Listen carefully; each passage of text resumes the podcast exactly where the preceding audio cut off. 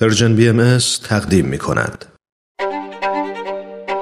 دمی با تاریخ گاه شمار بهایی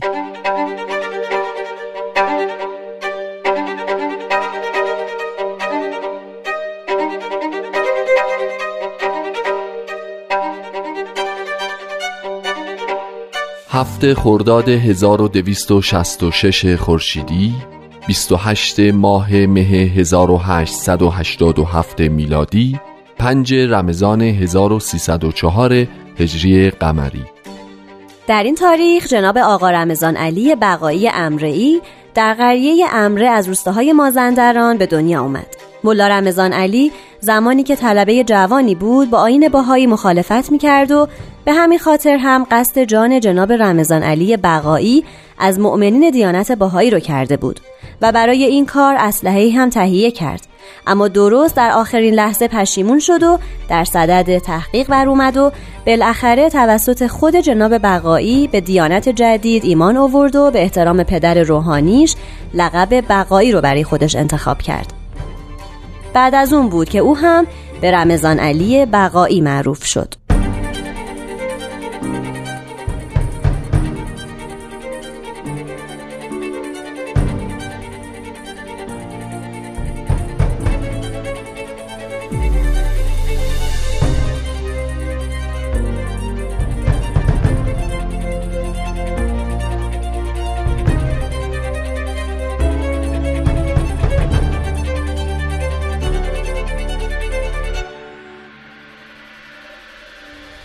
هشت خرداد 1271 خورشیدی 29 ماه مه 1892 میلادی دوم زیقعده 1309 هجری قمری در این تاریخ حضرت بهاءالله شارع دیانت بهایی که در اون زمان 76 سال و دو ماه از سنشون گذشته بود در شهر عکا به عالم بالا صعود کردند. این روز در تقویم بهایی از ایام محرمه به شمار میاد. پیروان آین باهایی در این ایام از کسب و کار اجتناب می کنند. نبیل زرندی مورخ مشهور باهایی تاریخ درگذشت حضرت بهاءالله رو اینطور به نظم درآورده. شد نهان شمس جمال آمد شب هجر و فراق بدر قسن الله سر زد از افق با احتراق سال تاریخ قیاب شمس شد قد قاب رب گشت تاریخ طلوع بدر قسن الله با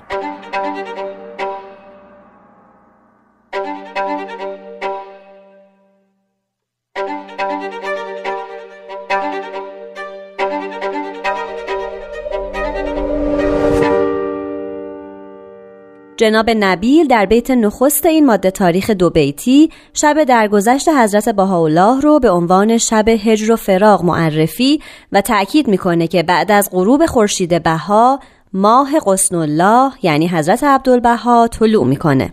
به عبارت ساده تر بعد از درگذشت حضرت بهاءالله پسرشون حضرت عبدالبها جانشین ایشون میشن و هدایت جامعه بهایی رو به دست می‌گیرن. در بیت دوم هم به سبک اشعار ماده تاریخ سال قمری درگذشت حضرت بهاءالله و شروع هدایت حضرت عبدالبها یعنی سال 1309 به حروف ابجد در شعر گنجونده شده.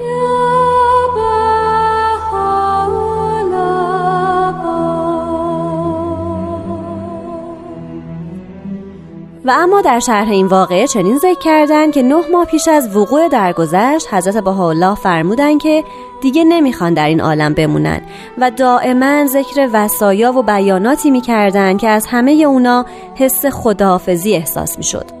تا اینکه در شب پنجاهم نوروز اثر تب در ایشون دیده شد اما همچنان مقاومت می‌کردند و همچنان افرادی رو که به ملاقاتشون می اومدن با کمال محبت میپذیرفتند و بیاناتشون رو به اونها می‌گفتن 15 روز بعد از بروز اولین علامت تب حالشون تقریبا بهتر بود و همون روز عده زیادی از مسافرین و مهاجرین به قصد دیدار ایشون به قصر بهجی اومدن.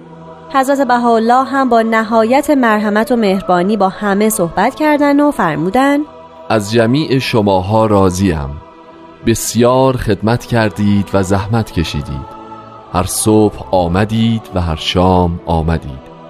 همگی معید و موفق باشید به اتحاد و ارتفاع امر مالک ایجاد.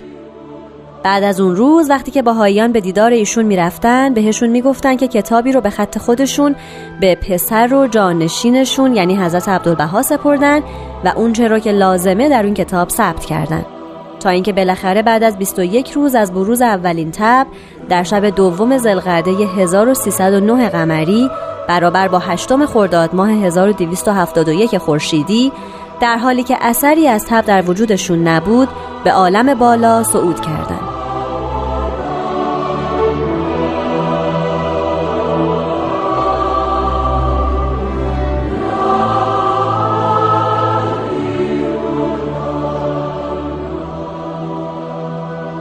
حضرت عبدالبها خبر درگذشت پدرشون رو با تلگرافی به سلطان عبدالحمید سلطان عثمانی فرستادن که با این جمله شروع می شد لقد افلت شمس البها.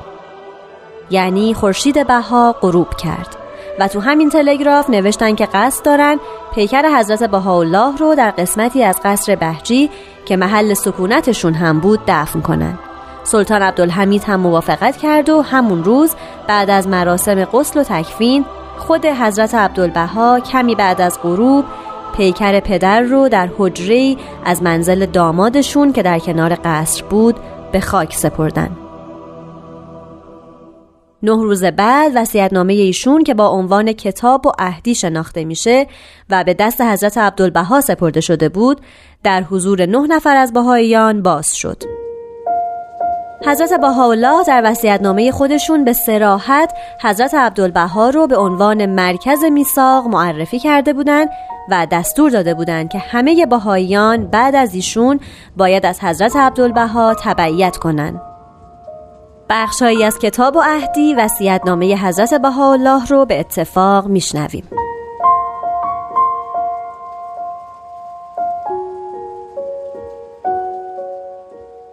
اگر افق اعلا از زخرف دنیا خالی است ولکن در خزائن توکل و تفیز از برای وراس میراث مرغوب لا ادل گذاشتیم.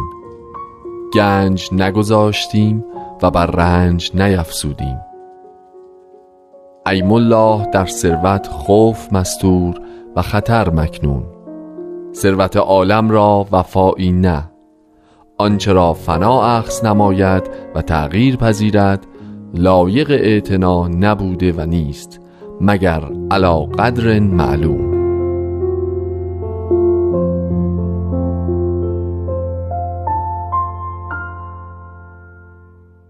مقصود این مظلوم از حمل شدائد و بلایا و انزال آیات و اظهار بینات اخماد نار زقینه و بغضا بوده که شاید آفاق افعده اهل عالم به نور اتفاق منور گردد و به آسایش حقیقی فائز گردد.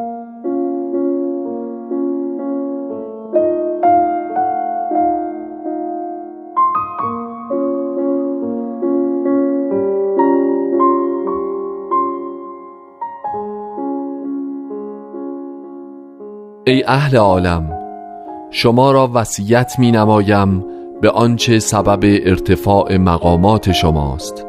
به تقوی الله تمسک نمایید و به زیل معروف تشبس کنید. به راستی می‌گویم لسان از برای ذکر خیر است. او را به گفتار زشت میالایید.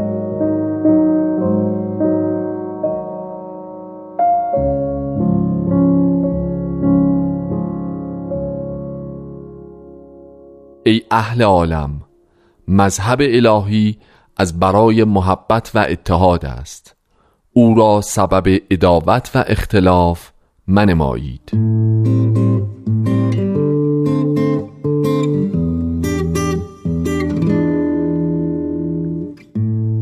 قصه می گفت آمرد قصه مهر و وفا. قصه خلع سلاح قصه صلح و صفا. قصه می گفت آن مرد با تمام دنیا.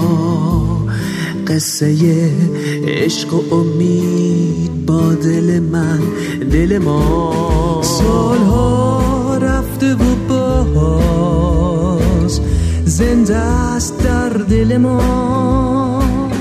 درس عشقش تنها چاره آینده ما.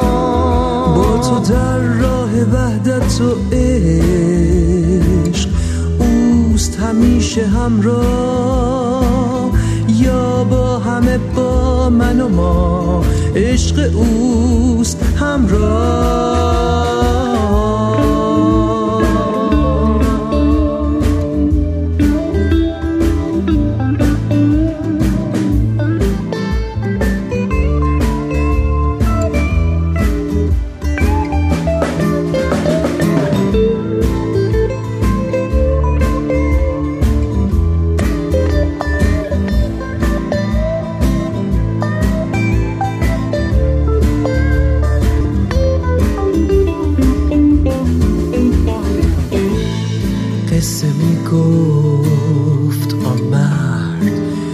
قصه مهر و وفا قصه خلع سلا قصه صلح و صفا.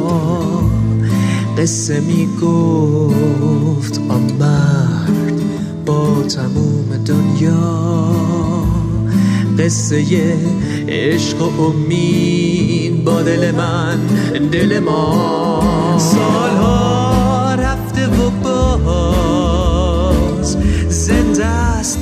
دل ما درس عشقش تنها چاره آینده ما. با تو در راه وحدت و عشق اوست همیشه همراه. یا با همه با من و ما عشق اوست همراه.